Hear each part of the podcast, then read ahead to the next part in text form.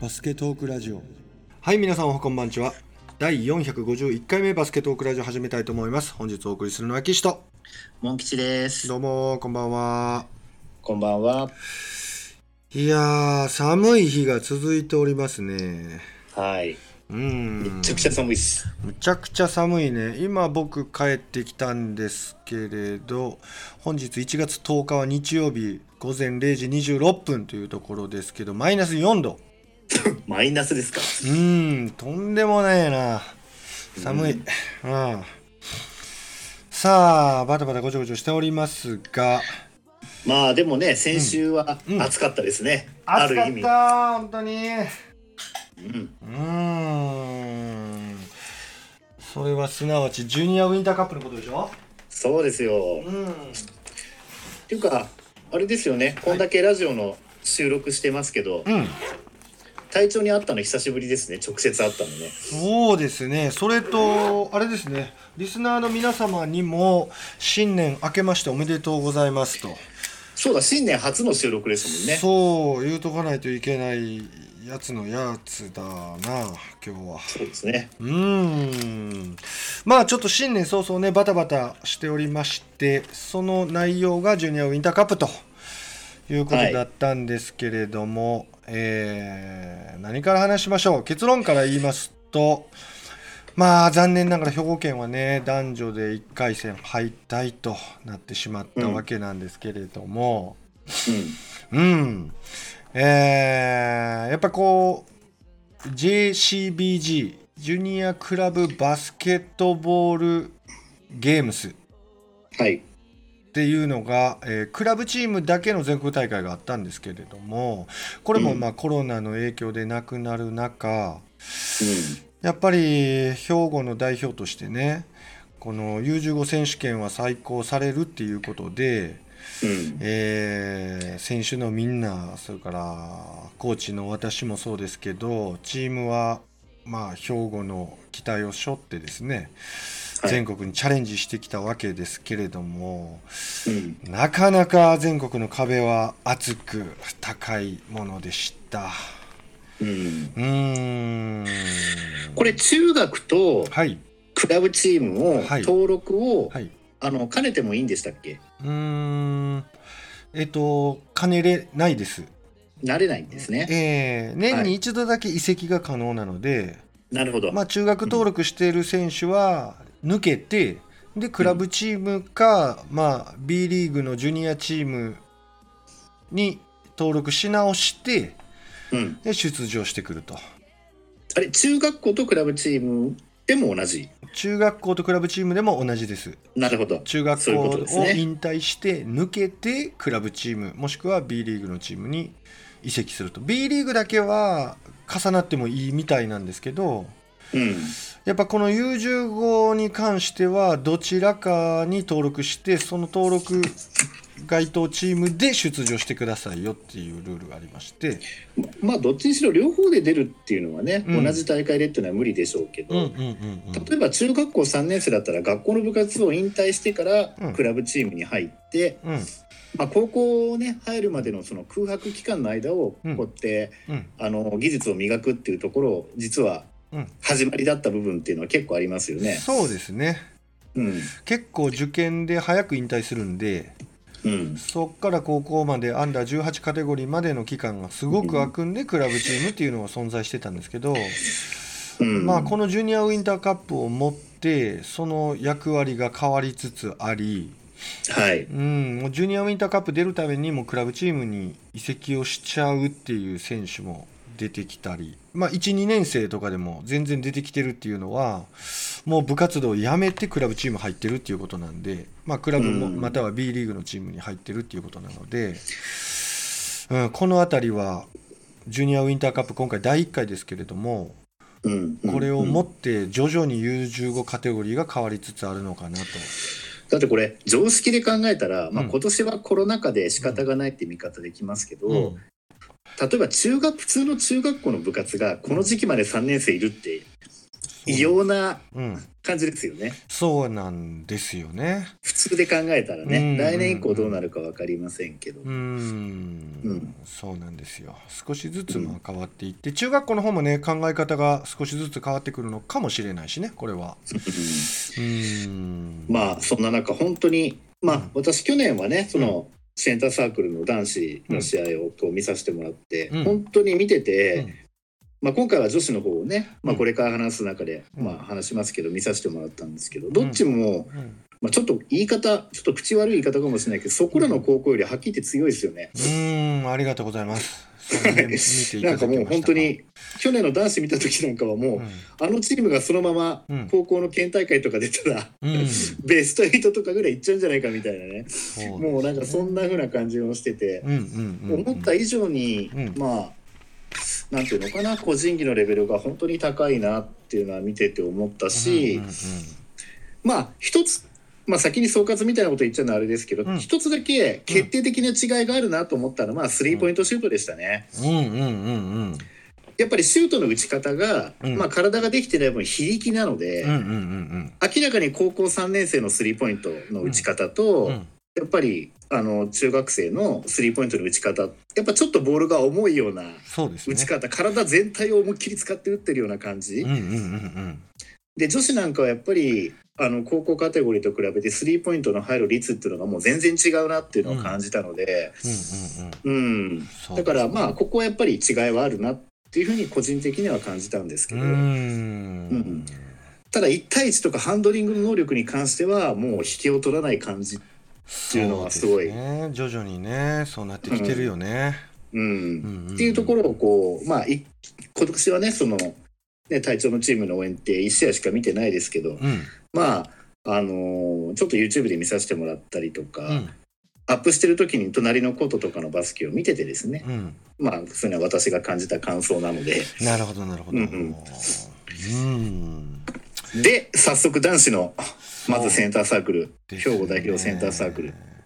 えっと実は1回戦が岡山県の倉敷南中学校、はい名門なんですよね。で倉敷南中学校自体が名門かどうかは僕ちょっと分かんないんですけど、まあ率いる坪井先生って方が玉島北中学校を見ておられて、うん。うん。まあかなり有名な選手をたくさん輩出されています。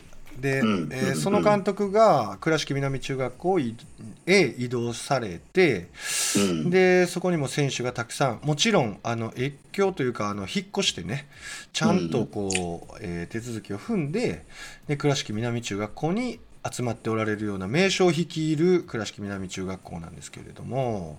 うん。よく、うんまあ、リスナーさんなんかもしご存知かと思いますけれども、えっと、YouTube なんかでね、えー倉敷南中学校出てきたりマグロさんなんかも結構紹介したりして西福岡戦かなよく、えー上がっています。でそんな強豪と1回戦だったんですけどもちろんセンターサークルも全然負ける気なんてしなくて一生懸命こうやってきたわけですけどはい。はあ結果は67対69の2点差っていうことなんですけどうん。まあ惜しかったっすね。惜しかったしちょっとやっぱりうんもう本当コーチングの問題を非常にちょっと感じましてうん。これ大反省してるところで子どもたち選手たちにも申し訳なかったなっていう気持ちで今いっぱいでございます。っていうかまあスコアでいくと、うん。えー1ピリが18対18だったんですね。うんで2ピリで終わって10対2ピリが10対15で5点リードで前半あ倉敷南が5点リードで前半を終えて、はい。でなんと3ピリでセンターサークルが頑張って縮めるかと思いきや、えっ、と22対12でさらに10点離されるという。うん、そうこれは緊急事態でしたね。私もこれちょっと仕事中だったのでところどころトイレ休憩しつつですね、うん。ちょっとあのボックスを追ってたんですよね。うんうんうんでちょうど3ピリ終わったあたりで本当の休憩に入ったんでそこからテキストで追って見てたんですけど、うんうんうんうん。うわこれは前評判通り強いなと思ってたんですけどうんね、うん最後すごかったですね。その後が。そうですね。みんな気持ちを見せてくれまして、う。うんんうんうん。さすがにこの強豪相手に15点差ひっくり返すっていうのはまあ頑張ってね5点差3点差ぐらいまでは持ってこれても逆転するっていうのはなかなかねうん。うん相手らがこういうチームであればなおさらうん。一度もリードは許さないぜ的な感じで、うん。そのまま点差が縮まっても逃げ切られちゃうパターンってえ私はバスケいっぱい試合見てきたけど多い印象があるんですよね。ええ。追いつくところで精一杯になっちゃうみたいな、えはい。うん、ですけど違いましたね。そうですね。ここは本当にみんな気持ちを見せてくれたような展開になりました、ここはもうちょっと隊長にエネルギッシュに語っていただきたいんですけど、うんうん。どどどんな追い上げ方をしたんですかこれは？えーっとこれはですね、えちょっと拮抗してる間にもやっぱりフルコートのマンツーマンプレスっていうのがセンターサークルの持ち味だと自分では思ってるんですけど、まあそれもやっぱり練習中にもこうフラッグ MC ってマンツーマンえー、な何やったっけ？えー、っとえー、なんて言うんだっけ？マンツーマンの、えー見てるえ人イリイリーガル？な、そうそうそうそう。マンツーマンコミッショナーだ、うんがどういう裁定を下すのかなっていうところはちょっと気にはなりながら、えー練習にも取り組んでたんですよね。まあ、プレスですからね、はい。まあそそうですようね。ん。でやっぱりいろいろこうドキュメントを読みながらえー気をつけながらこう練習をしてきたんですけれども当日やっぱりフラッグ上がりまして。うんで、うん、まあ、上がりながらもこう指導を続けて、もうそうするとゾーンになりますよっていうことなんかをこう子どもたちに指導しながらやってたんですけど、10分ぐらいゲーム止まったでしょ、途中。あそれちょっと私あご存知ないですか？はい。あーあのーこれまた見てもらったら分かるんです。そのままあの映ってるんで見てもらったら分かるんですけどはい。実はこのゲーム10分ぐらい止まってるんですね。センターサークルがガッと追い上げた時にうん。いつもフラッグがちょっと上がってしまっててうん。でその度に、まあ、説明責任があるんで選手たちに説明をしないといけない、えー説明というか指導をしないといけない隊長がしないといけないってこですね。わえーとうんうんうん。まず僕が代表で MC からお話を伺い、はい。で指摘部分を子どもたちに今度して、えー指導していかないといけないっていうのがありまして。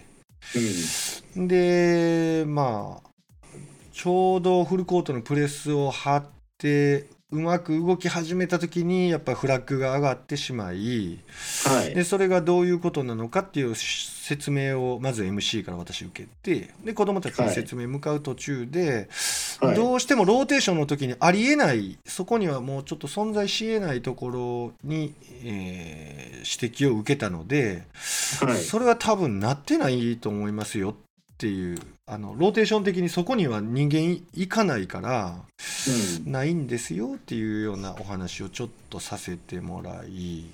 うんうんだってそのままね指摘通り子どもたちに話すると「えそれはやっていないです」っていうことになるんででもう一度ちょっと確認してもらえますかっていうことを言ったりしてうん。なんとそれも間違いでしたキャンセルでしたっていうことになり取り下げられたんですよ。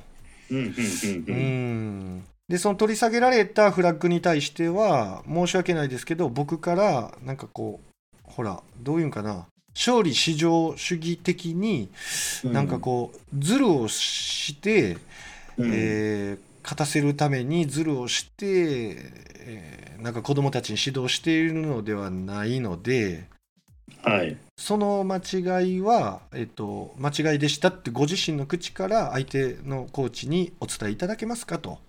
うん。いうふうなお願いをしてで、まあ、その通り伝えていただいて、うん。うん。みたいな時間がちょっとありまして。あとのねもう一つのイエローのフラッグが上がってるんですけどはい。これはその通りあそうだなっていうところで子どもたちに、えーちゃんと指導しましたね。うんトラップ行っていいんですけどそのトラップから離れたところにいるディフェンスでいう4ポジ5ポジがビジョンを確保できていないマンツーマンから離れているっていう指摘を受けまして、まあ、それはもっともですねということで、えー、指導を入れますって言ってすぐ指導を入れたと。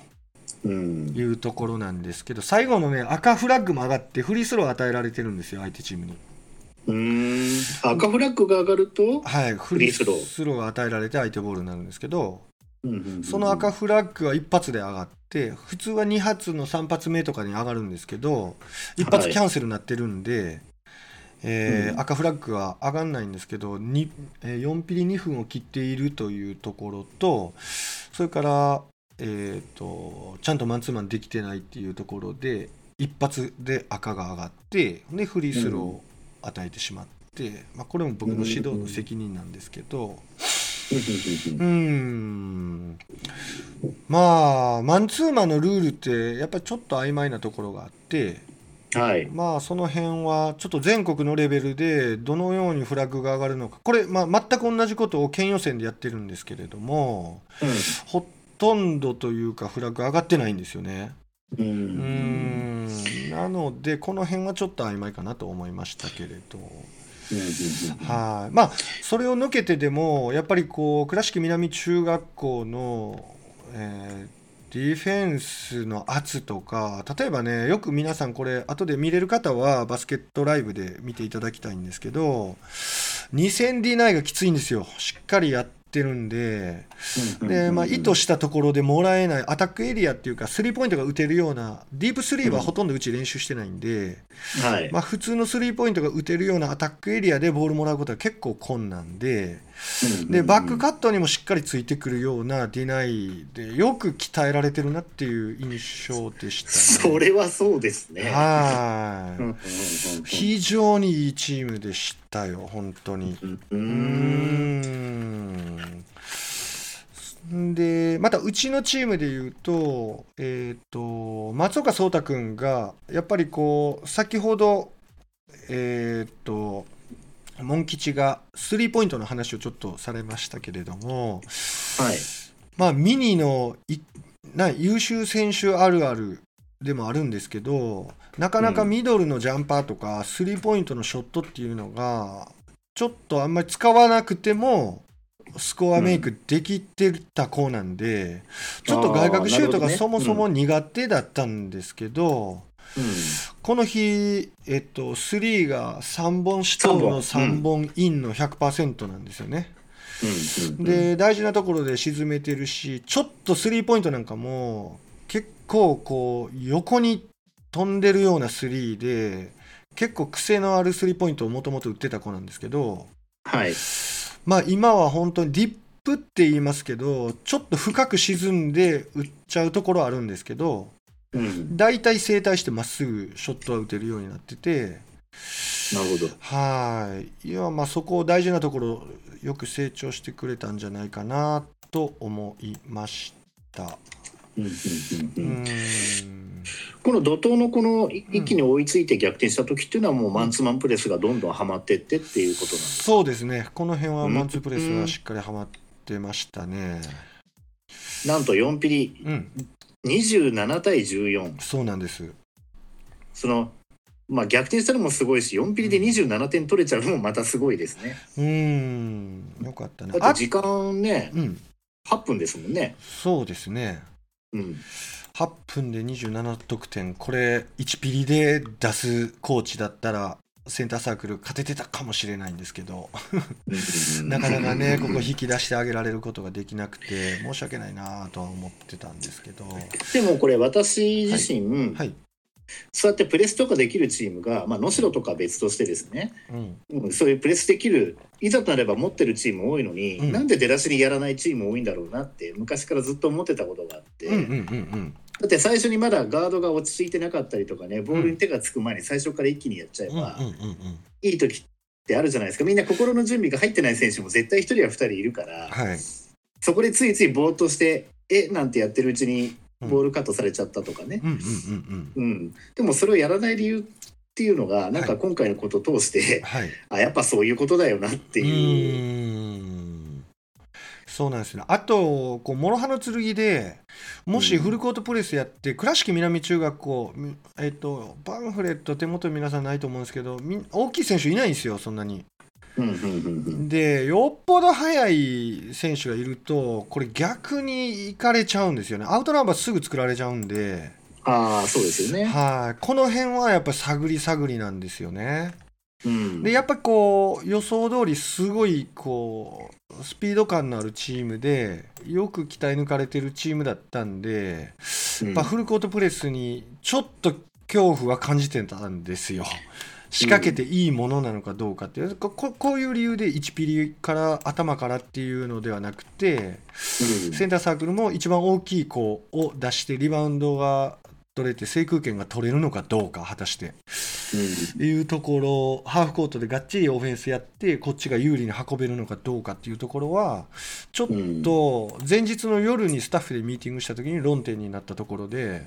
なるほど。はい、うん、結構ね、いろいろちょっと、またデータがね、なかなかないんですよ。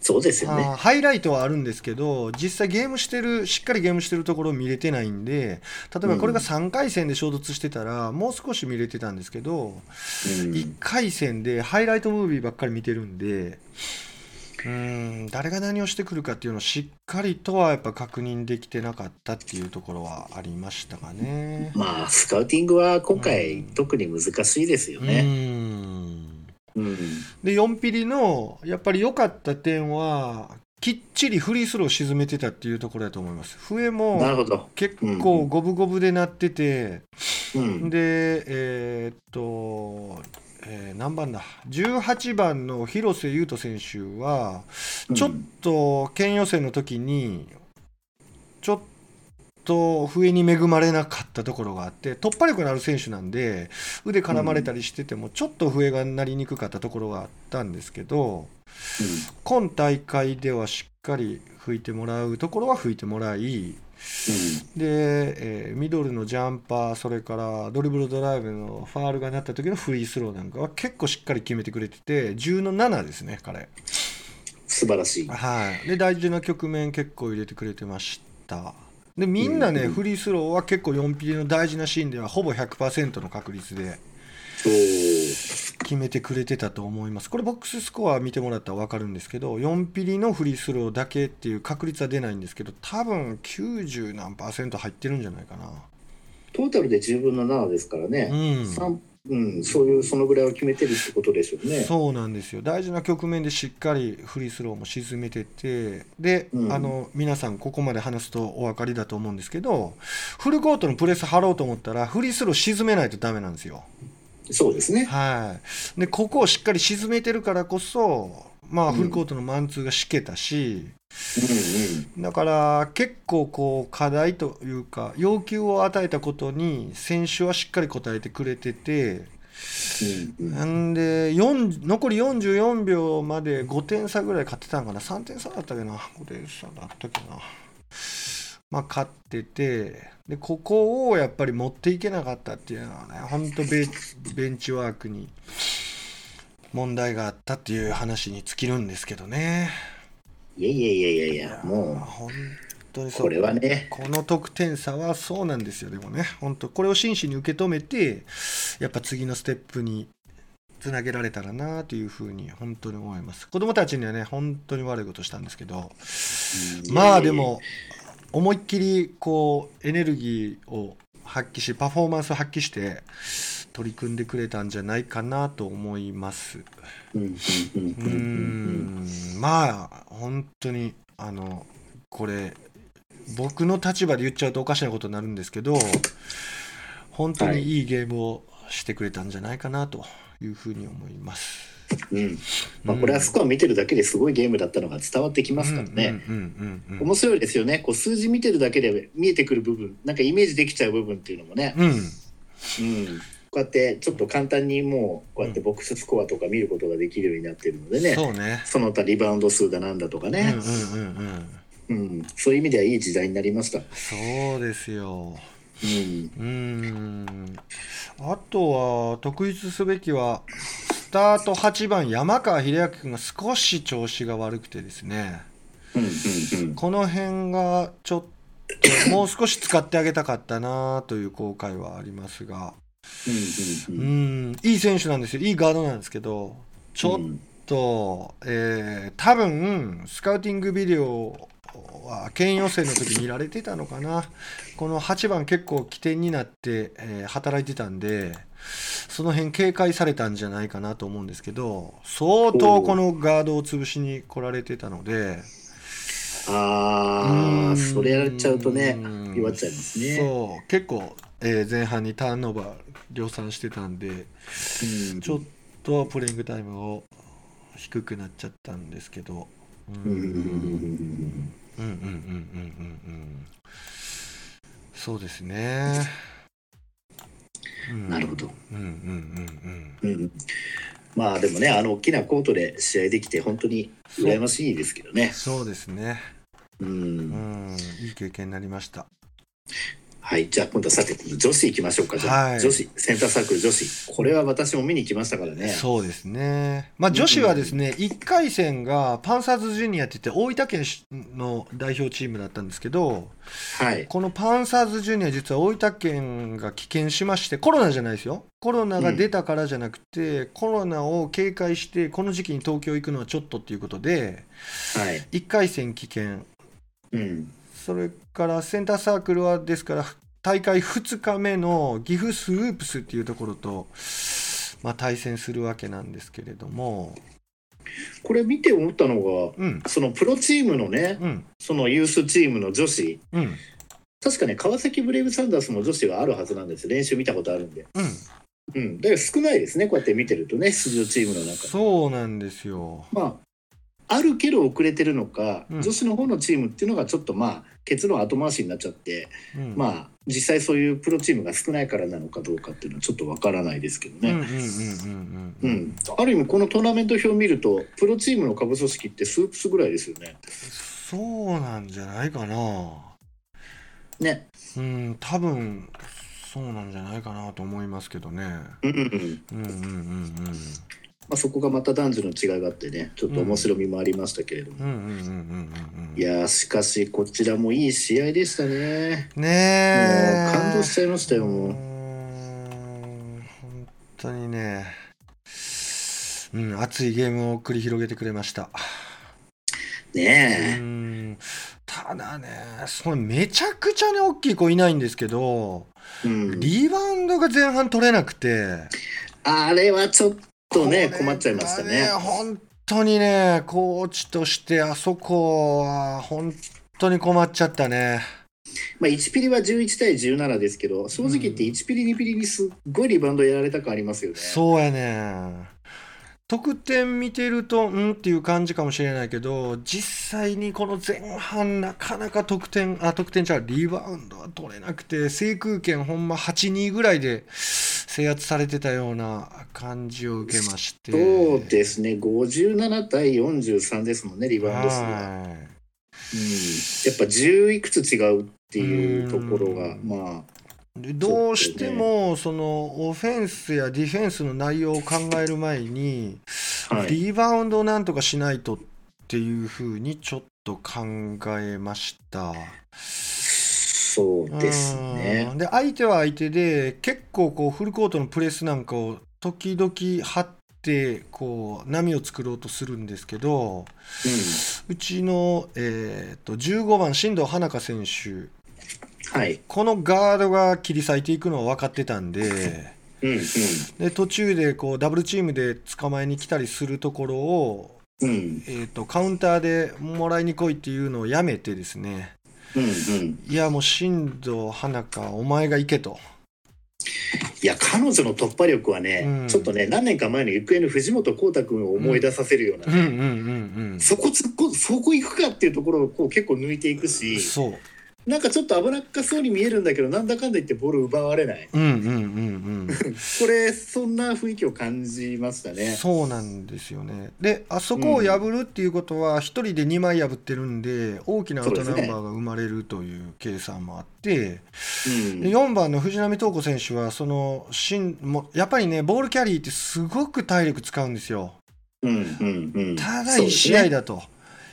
中学生の1試合やったら耐えれるはずやって言ってちょっと厳しい要求なんですけど、うん、まああの4番の藤波選手に対してですねあの、はい、カウンター行かなくていいと、うん、もうあの進路に運ばせるので、うん。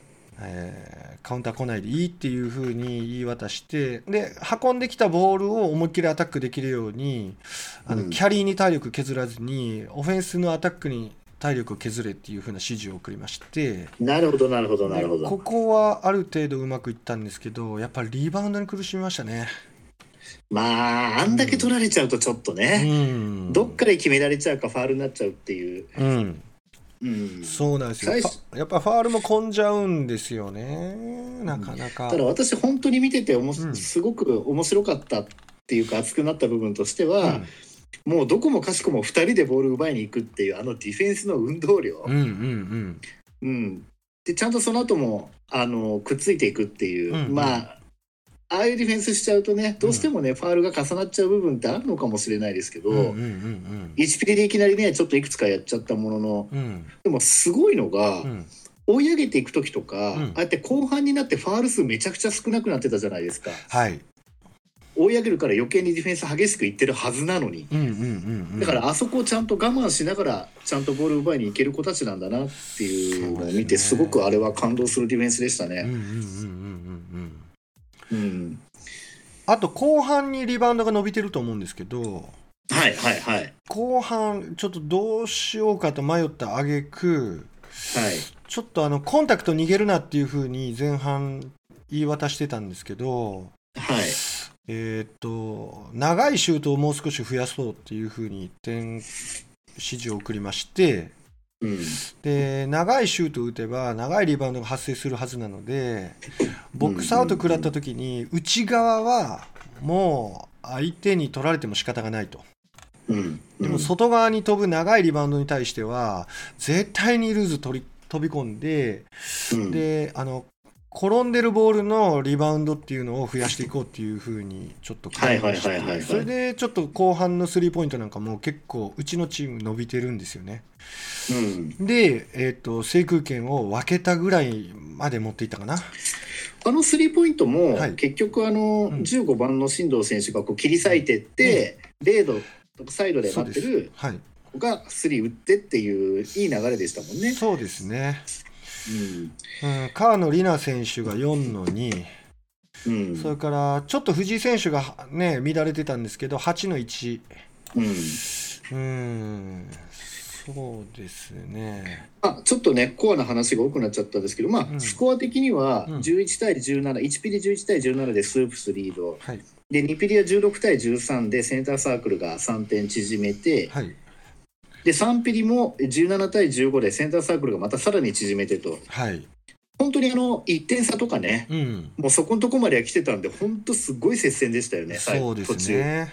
うん。いや、最初、出だし、あの藤波選手がカットインしてきてからのあのバウンドパスで、はい、あれ、ゾクッとしたんですよね。はい、うわ、すげえパス来たと思って。いいアシスト送りましたね。はい、あの瞬間を、おやっとここから来るかなと思って、うんうんうん、でその後リバウンド取られまくってどうしてもね、うん、ちょっと追いかける形がずっと続いちゃってたんですけどね、ただそのリバウンドもねしっかりボックスアウトはできてたと思うんですよね。上から抜かれたりね。まあそうですね。ボックスアウトの上から抜かれたりこれはちょっとたまらんということでタイムアウト取って指示を送ったっていう、うん、さっき言った指示を送ったっていうようなことだったんですけど、あリバウンドのところ？そうそうそうそうそうそう。リバウンドはなかなか厳しいぞっていうことで、うん、もう少し長いシュートを増やしていきましょうっていうことと、うん、で長いシュートを打つんで長いリバウンドが発生するはずだからそこでリバウンドを分け合う、分け合えるところぐらいまでいけばお前たちやれるっていうような指示を送りました。まあそうですね。でスコア的には60対79ってここだけ見ると、うん、なんかね19点差って見えるんですけどこれはね、ちょっと最後の方でいろいろね、そうですね、やったからであって、うんうんうんうん、本当残りまあ34分ぐらいまではね、まあ、残り1分で10点差ぐらい空いたんですよ。うん、うん、でそこでメンバーをちょっと変えていきました。そうですね。うん、うん、まあでもなんて言うんでしょうね。あのディフェンスがとにかくもう常に2人でいくってあのシステマチックなディフェンスっていうのはなんかこう、うんうんうん、まあしかもほとんど5人6人で実際回してたので、よく足に来ないなと思ったら1人ねあの藤井さんでしたっけ？そうですね。5番の藤井選手ですね。でもその後すぐまた入ってきてまた普通に動いていくからすごいなと思ったんですけど。そう。でもアスレティックトレーナーにちょっとストップがかけられまして、はい、で5番最後までね使ってあげたかったんですけど、まあ、これ以上やると危険だっていう判断を受けまして。で、はい、最後ちょっと変えて。きましたけど、でもあのディフェンスは私がちょっと前の回で話したの九州学院であの城を破った時のディフェンスと同じような感じだったんで。だから私はすごいあれを思い出してすごい興奮しちゃいましたけどね。結構あれは作り込んでいったつもりなんですけどやっぱりここもフラッグ上がりましたね。赤までは上がらなかったですけど、ね、黄色は上がってで説明受けて、うん、いう感じで進みました。うん。だからそういう意味では、うん、まあ割となんて言うんだろう。戦術的には、はい、あの結構いろいろ仕込みをしてきた方側のチームだったのかなっていうふうに思っちゃいましたけどね、ええセンターサークル女子は。ええええ。うん、いや男子も同じことをやってるんで、うんうんうんうん、同じ仕込みはしてきたつもりだったんですけどね。まあね、本当にそういう1対1だけでやるとしたら、それは大きいチームが有利になっちゃいますからね、うんうんうん、やっぱ小さいチームがやるんだったら、まあ、たまにそういう注意受けちゃうのは覚悟の上でのね、ちょっとプレス気味のマンツーで行きたくはなりますよね。そうなんですよね。うん。うんそうなかなかいや相手もいいチームでしたね。そうですね。まあ、スープスにスリーポイント一本も決めさせませんでしたね。ああ、そうなんです決めさせませんというか。うん乱れてましたね。22の0ですからね。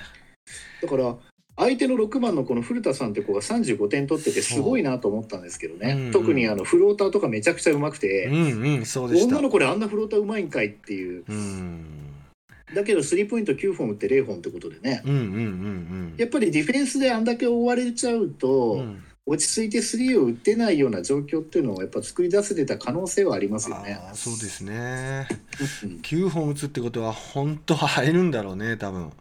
うん、多分そうなんですよ。うんブロックしたりとか直接ボールを奪ったわけじゃなくても、やっぱりディフェンスが効いてたのかなっていうふうには思いますよね。そうですね。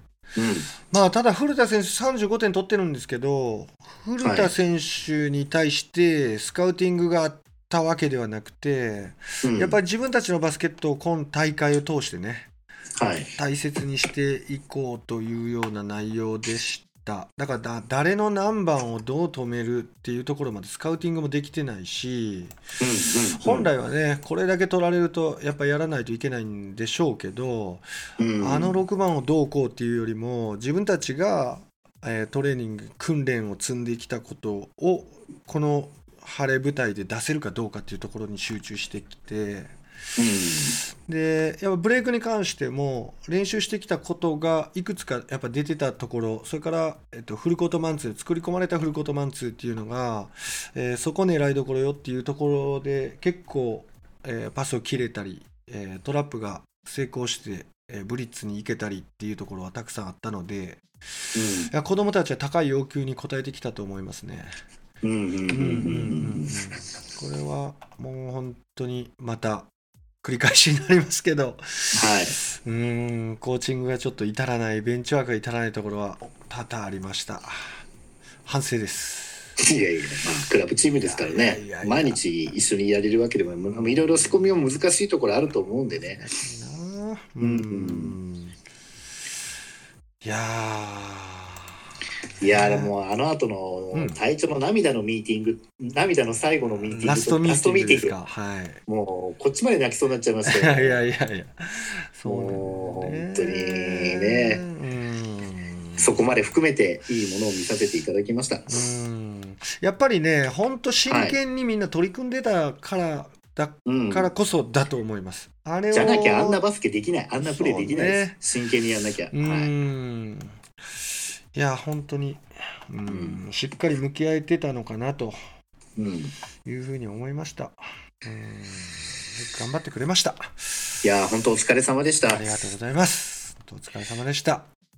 ちなみに、うん、えー、っと、まあ、結果最終的にそのジュニアウィンターどうなってたかってとこ最後の方だけちょっと追っとこうと思うんですけどお行きましょう、えー、っとまず女子、うん、えー、っとベスト4からいきますかね、はい、えっと第1試合が京都精華、はい、これ留学生いますね。留留学生っていうのか何なのか分かんないですけどこれ。どう考えても。そうやね。うん。でこのまま京都精華まさか まさかまさか他の学校に引き継がれるってパターン多分ないと思うんですけど、うんうんうんうん、十分ベスト4の力ありますからね全国で、だってディマロジェシカワリエワリエビもエレ、うん、どう考えても留学生っていうかそうですね、まあうん。でこの試合でも36点準決勝。あ、うん、ちなみにこれ相手なんていうんですか？これ J えっ、と J スフィアかな？J スフィアって読むんですかね、うん、うん、さあ相手に、えーと、1ピリ23対13、うん、2ピリなんと18対2。18対2ってすごない？このレベルで。いやベスト4まで来た相手に1つのピリオドにワンゴールに抑えるってどういうことやまさかフリースロー2本だけだったりしてみたいな。恐ろしいよね、本当に。恐ろしいですわこれ。で3ピリ19対16、うん、で最後が20対10ちらっと見ましたけどジェイス・フィアさんってはい。なんかセンター姉妹でか姉妹か双子かなんかこれ愛知のチームですよね。そうですそうです。でハーフの子ですよね。一、人佐々木さんっていうんだもんなこれ、うん、5番の子は。でもう一人も浅戸アリシア愛さんっていう、愛ってこれ漢字だからまあやっぱハーフの子ですよね、きっとね。アリシアっていうのが2人でしょ？え？ここよく見るとね佐々木とお里っていうのは違うんですけど、うんうん、間に入ってるアリシアって一緒ですね。あ本当だ。だからもしかして双子なのかな？と思ったりもしたんですよね。まあでもあの明星高校のあれみたいにねなんか真ん中のあれが一緒でも全然違うなんていうのもありますからちょっとわからないですけど、ね、これミドルネームだから違うのかしらとかねいろんなこと考えたりして、ね、うんまあでもねだから他のチーム相手だったら分かるんですけどこのチーム相手にこれはすごいやと思いましたね。すごいですよね。破壊力抜群ですねこれ。でディフェンスも41点に抑えてるわけだから破壊力っていうかこれ。オフェンスもディフェンスも破壊力抜群ですね。うんうん。うん、でもう一方が、えー、四日市メリノール、まあ、話題のね、うん、チームと栃木のサザンギャルズ1031、これ実はもう一人、あの日体桜花のね、あのー、にも一人、えーと、すごく大きな選手がいるってことで話題になってたんですけど、日体大花は2回戦ぐらいで負けてしまってですね、うん、うん、四日市メリノールとだから当たるのかなと思ったら当たる前に負けちゃったっていう。うんうんうんうん、でメリノールはねあの福尾玲奈さんですよね。これ調べてたらあれですねお母さんがなんか中国のユースの選手だった人なんですね。やっぱりそうなんですか。うんあのこれ調べたら出てきました。でそうですかあとねなんかね全然バスケとは関係ないんですけど、うん、その福尾さん自身がミニバスぐらいの時にもう180センチぐらいあったみたいなんですけど、うんうんうんうんなんかのテレビ番組に出てたみたいですね。みたいですね。僕もそこはちょっと見た。うん。うん。テレビ番組のなんかサムネイルだけやから動画で見てないんですけど、うん、なんかちらっと出てましたね。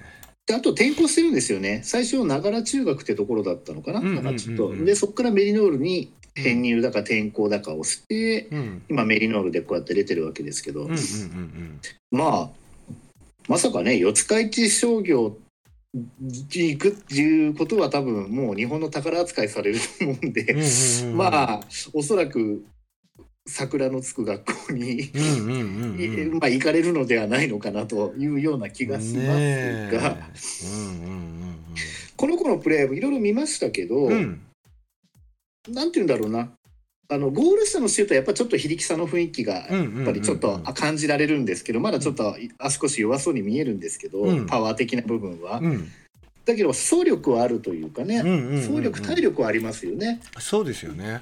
ガードがボール運んでるのに結構割とくっついて走ってって、うんうん、でガードがポーンってすぐそこに入れてシュート打てるっていう。あまあそういうプレーができちゃうっていうね。オンボールになってる選手に対して敏感に合わせにいける、はい、そう小さい距離ですよ。大きな距離じゃないんですけど、うん、えー、敏感に間を狙って動くことができるような選手でそこ面白いなと思いましたけどね。そうですね、うん。うん。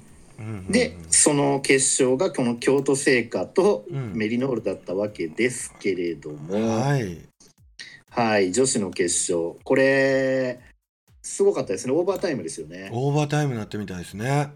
で1ピリは18対11で京都精華リード、うん、2ピリも14対11で京都精華リード、うん、でこの時に、うん、もうダメかもって思ったみたいなこと確かインタビューかなんかでちょっと、答えて福尾さんが答えてたらしいんですけど、でも3ピリで20対12でメリノールが8点取り返して、で4ピリが7対9なんか守り合いになってますねこれね、うん、これもまたメリノールが2点返して同点のままオーバータイム、うん、最後オーバータイム1で、えーと、9対5、うんうんうん、まあ4点差でメリノールが勝ったと。うん、だこの試合多分留学生にちょっと抑えられ気味だったんですよね福尾さんが確か、えそりゃねそうなんでしょうね。うん、うん、福尾さん8点ですからね、うんうんうんうん、この試合は、うん、リバウンドは12取ってますけど、トータルで、うんオフェンスリバウンド5のディフェンス7、はい。うん、逆にこっちの留学生は19点取ってて、リバウンド10あリバウンドはいくつだ？15、うん。うん、だ数字ではちょっとねこの留学生の子に負けちゃってるんですけど、うん。まあいい試合だったわけですね。うん。うんまあ、メリノールが前評判通りっていう結果をだけ見ると、まあ、それで優勝ということで、まあ、進路が気になりますね。うん、まあ、大体皆さんの予想、ほぼ多分バスケフリークというか、バスケに詳しい方の多くが、桜の学校に行くっていうふうに思ってるんでしょうけどね。これ違ったら逆にびっくりですけどね。いや本当にねどこ行くんだっていうね。だってそれ以外に日本代表製造の学校っつったらあとはもう明星学園とか、うんうんうんうん。まあ、東京聖徳行くこともない 今更それもないと思うんでね。桜の学校でしょう。だって近いですもんねそもそもね。確かに。まあ岐阜城うんなんか岐阜城ってそういうの取るイメージないしな。うん。なんかそんな感じしますよねメリネメリノールの4番とんでもないよね。あとそうメリノールあの4番の子すごいですね。すごくない？本当に。結局ね福尾さんで点は取っていってますけど、うん、実際はこの子がね、うん、で大事なところでも沈めてるよ。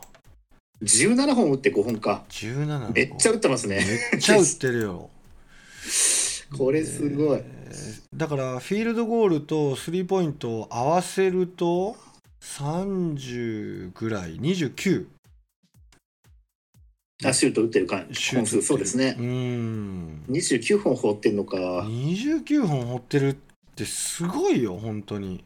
そうですね。打ちまくってますね。うん。で当然ここまで来るまでにスカウティングがされてるはずやから両チームともに。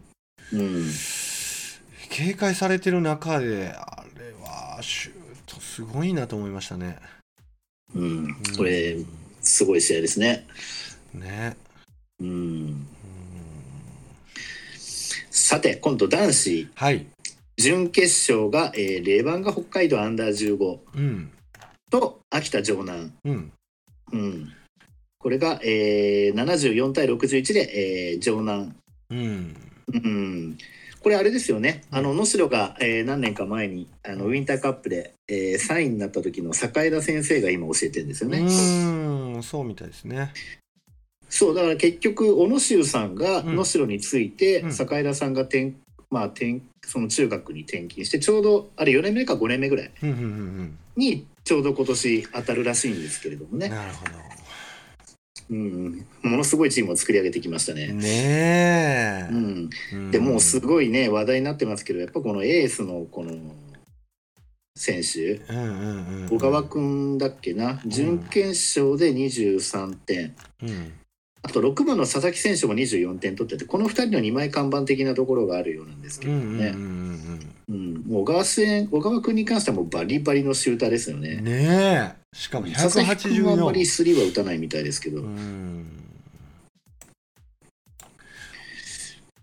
まあ強いですよねここ。で準決勝もう1試合が NLG インフィニティ、うん、これまあ前までの無限のリミットっていうチームだったところですよね、栃木のね。そうですね、うん、栃木と群馬に、うん、作ってるチーム、はい、これどっちの方で出てた？群馬で出てたんでしたっけ？群馬で出てますね。ですよね。はい。であともう一つが奥田バスケットボールクラブということで奥田といえばねまあ、富山の、うん。うん、まあそうですね、まあヘッドコーチも当然あの先生なわけですよね。でこれがいい試合で72対68で、えー、NLG インフィニティ、うん、うん、でインフィニティといえばもう今回まあ男子の選手の中では多分一番の目玉になってましたよね。川島選手190何センチ198ぐらいですよ。195です。195。はい。この試合25点。うん。でスリーポイントも放れるんですよね。うん、2分の0ですけど。うんうんうんうん。そうなん。うん、まあボールもつけるしね。まあ本当に。まあとにかくあのものすごいダンクってことで有名でしたけどね、えー、やっぱドリブルつけるっていうところ、うん、うん、やっぱそれがすごいと思いますけどね、まあ完全に将来の日本代表として育ててますよね。もちろんそうでしょうね。うん。いやそして男子決勝、うん、秋田城南対インフィニティ、うん、これが91対70で秋田城南、うん。うん、1ピリは1点差で秋田城南がわずかにリードだったんですけど、うん、2ピリで24対10、うん、3ピリで23対14、うん、まあここでもう決めちゃったっていう、うん、で確か2ピリかなんかで川島君がなんか捻挫かなんかしたんでしたっけね。そうなんですよ。そうですよね。うん、うん。まあ、ただそれまでの段階でも割とちょっと抑えられ気味だったっぽい感じ、うん、あでもそれでも16点取ってんだからまあすごいな。すごいよ。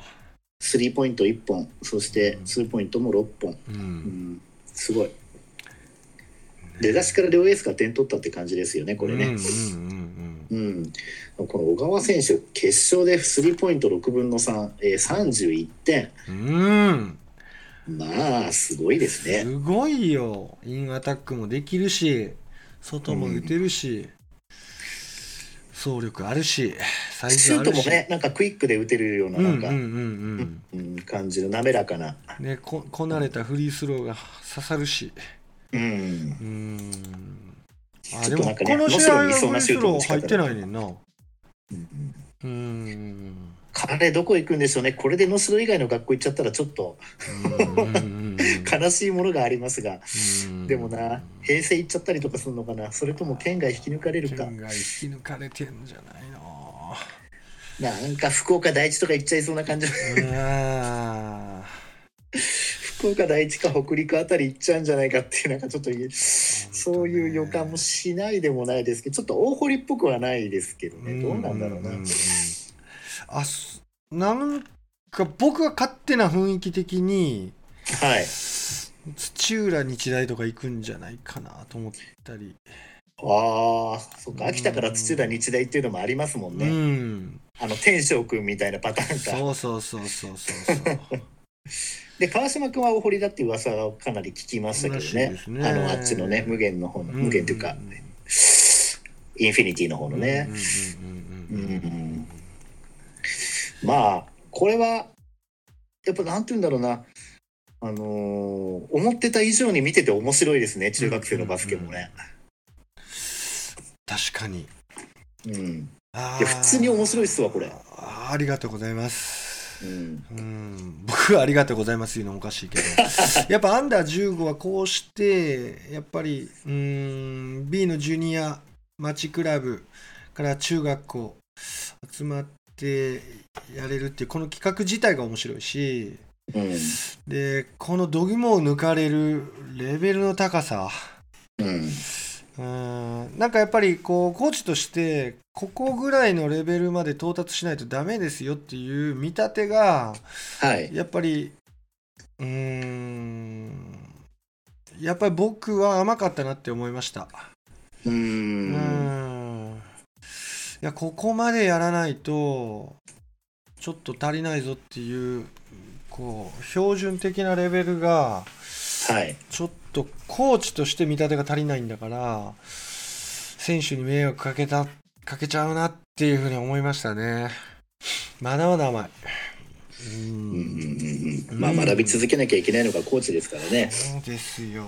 それでもこの見当違いで、うん、やっぱりうんちょっと迷惑かけたなって思いました。いやいやいやいやあんまり反省ばっかしてもしょうがないと思う。そうやね。そうやねんけどね。いやでもこれ本当のところなんで。うんうん。なかなか、うん、恐ろしいレベルだなっていうふうに肌身を持って感じました。まあでもこれ本当にねまた今度次の年にはまた全然違うチームが出てきて、うん、えあそこ負けちゃったんみたいなね。うんうんうんうん。うん。ね、去年あんだけ強かった、あのチームが負けちゃって出てこなかったとかいうのも結構ありましたもんね、うん、コンフィアンサ東京は。あまあ準決勝までは東京で行ったらしいんですけど、うん、準決勝でアースフレンズ、アンダー15に負けちゃったらしくて、その強かったアンダー15のアースフレンズも2回戦ぐらいで負けちゃったみたいなんでね。そうやねんな、うん、それ北海道じゃないの？ああレバンガに負けちゃったのか、あ、レバンガ強かったですもんね今回。レバンガ良かったよ。ちょうどセンターサークルの次の試合が私が見に行ったあれがちょうどレバンガの試合だったんで、うんうん、アップは見てたんですよ。うんうん。うん、うんなんか黄緑色のなんかいろいろ着ててなんかレバンガっぽいなと思ったらレバンガでしたけど、うんなんかみんな髪短くて、うん、うん、なんかみんな能力高そうだなっていう、うん、うん、見ててすごい感じてましたけど本当に強かった。とんでもないですよね。15、うん、恐ろしいわ。うん。うん。いやーなんとも。すごかったですわ。またこれは毎年ね、うん、見に行くのが恒例になりそうですよ私。これはちょっと見逃せないものとなりました。いやそれは嬉しいね。そういうふうに言ってくれると。うん。なんか結果開けてみると中学校が優勝するんですね、はい、うん。だ見方によってはやっぱりこうえー、B リーグのジュニアが優勝するんじゃないかなっていう見方あったと思うんですよね。まあそうですね、なんかそれだけ見ると本当に B リーグのジュニアが強そうに思えちゃいますもんね、んそもそも。そもそも。うん、何の何のっていう結果でした。本当に。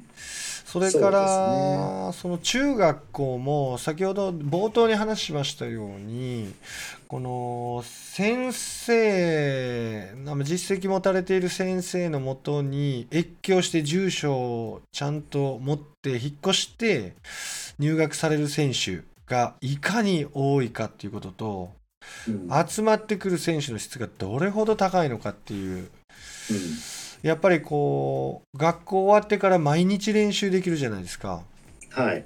あその連度というかね、うん、練り込みの高さが本当にすごいなと思いました。まあそうですね。質だけじゃない。本当にその練り込みの連度がやっぱり高いなと思って。うんちなみに触れていいのかいけないのかわからないですけど、はいはいどうぞ。あのークラブチームだけど、うん、あのそのヘッドコーチでやってる先生が実は学校の先生だったりするじゃないですか。うんうんうんうん、お給料とかどうなってるあの そういうのって、うん、ももらったりとかししちゃいけなそうだけどあれはボランティアでやってるんですかね？どうなんですか、ね、もちろんもらっちゃいけないんですよ。ですよね。はい、だからそれは全然もらわずにやってるみたいですしその会を例えば法人化してて、はい、でその法人の中に、えっと、学校の先生をスタッフとして招聘してるという形でクラブチーム運営されてるところとかもあるみたいですね。まあ、あとはそこから先はもうあれですよね、はい、先生がレフェリーであの、ね、要はあれをもらって費用というかね、そういったものをもらってるのと同じような感覚で見れば別にいいわけですよね。経費的な部分というか、あれなんて言うんでしたっけ、謝礼でしたっけ？謝礼。扱い的には審判の。のそうですね。そうですね。うん。うん、まあそういう形でやり取りしてるのか分かりませんけど まああまあいろいろあるんでしょうけど、まあでも大っぴらにそのドカンとっていうことではなさそうですね。そうですね。うん、で、まあ、こういうスタイルを僕はすごく実は肯定してまして、はい、考え的にね僕が肯定しようがしまいがあの世間が変わるわけじゃないんですけど、はい、僕は考え的にこれはすごくいいことやなと思ってて、うん、やっぱ学校の先生が部活を見終わった後にクラブの活動をする。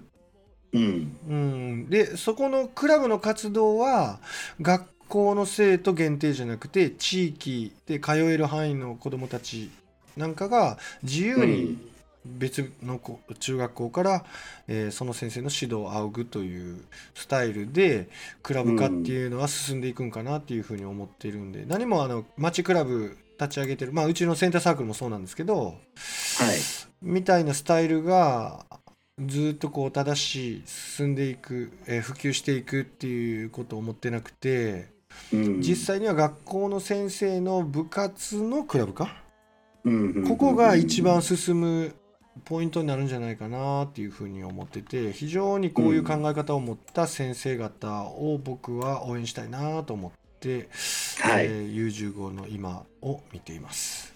はい、はい。まあ楽しみですね。楽しみですよこれから。本当に発展していくと、うん、ここの底上げがやっぱ日本のレベルの底上げにもなると思うし、うん、うん。どんどんどんどんこうモン吉さんがね良かったって言ってくれたみたいにやっぱりいいゲーム熱いゲームを展開してここ育っていけばなというふうに思っています。はい。はい。うん。まあ第1回の、えー、優勝はメリノールと秋田,、えー、秋田市立城南中学校ということになり三重と、えー、秋田ということになりましたね。はい。うんなかなか面白かったですそうですね。うん。はい。あと、あれだけなんとかしてほしいな。えー、マンツーマンのルールの、えー、明確化。まあ、できたばかりのルールですからね。まあ、ちょっと難しいですよね。正直ね。いや、本当に。うん、で何のためのやっぱりマンツーマンなのかっていうことをやっぱりプレイヤーファーストというかゲームファーストプレイヤーファーストで考えていただければまた発展していくんじゃないかなというふうに思いました、そうですね。うんうんうんうん。そんな感じですかね。はい。はい。じゃあ今日は1時間1分、はい、2分というところですかねはい。はい。皆さんも451回目のバスケットオークラジオ楽しんでいただけましたでしょうか？本日お送りしましたのは岸とモン吉でした。See you next time. バイバイ。本年もよろしくお願いします。バイバイ。本年もよろしくお願いします。バイバイ。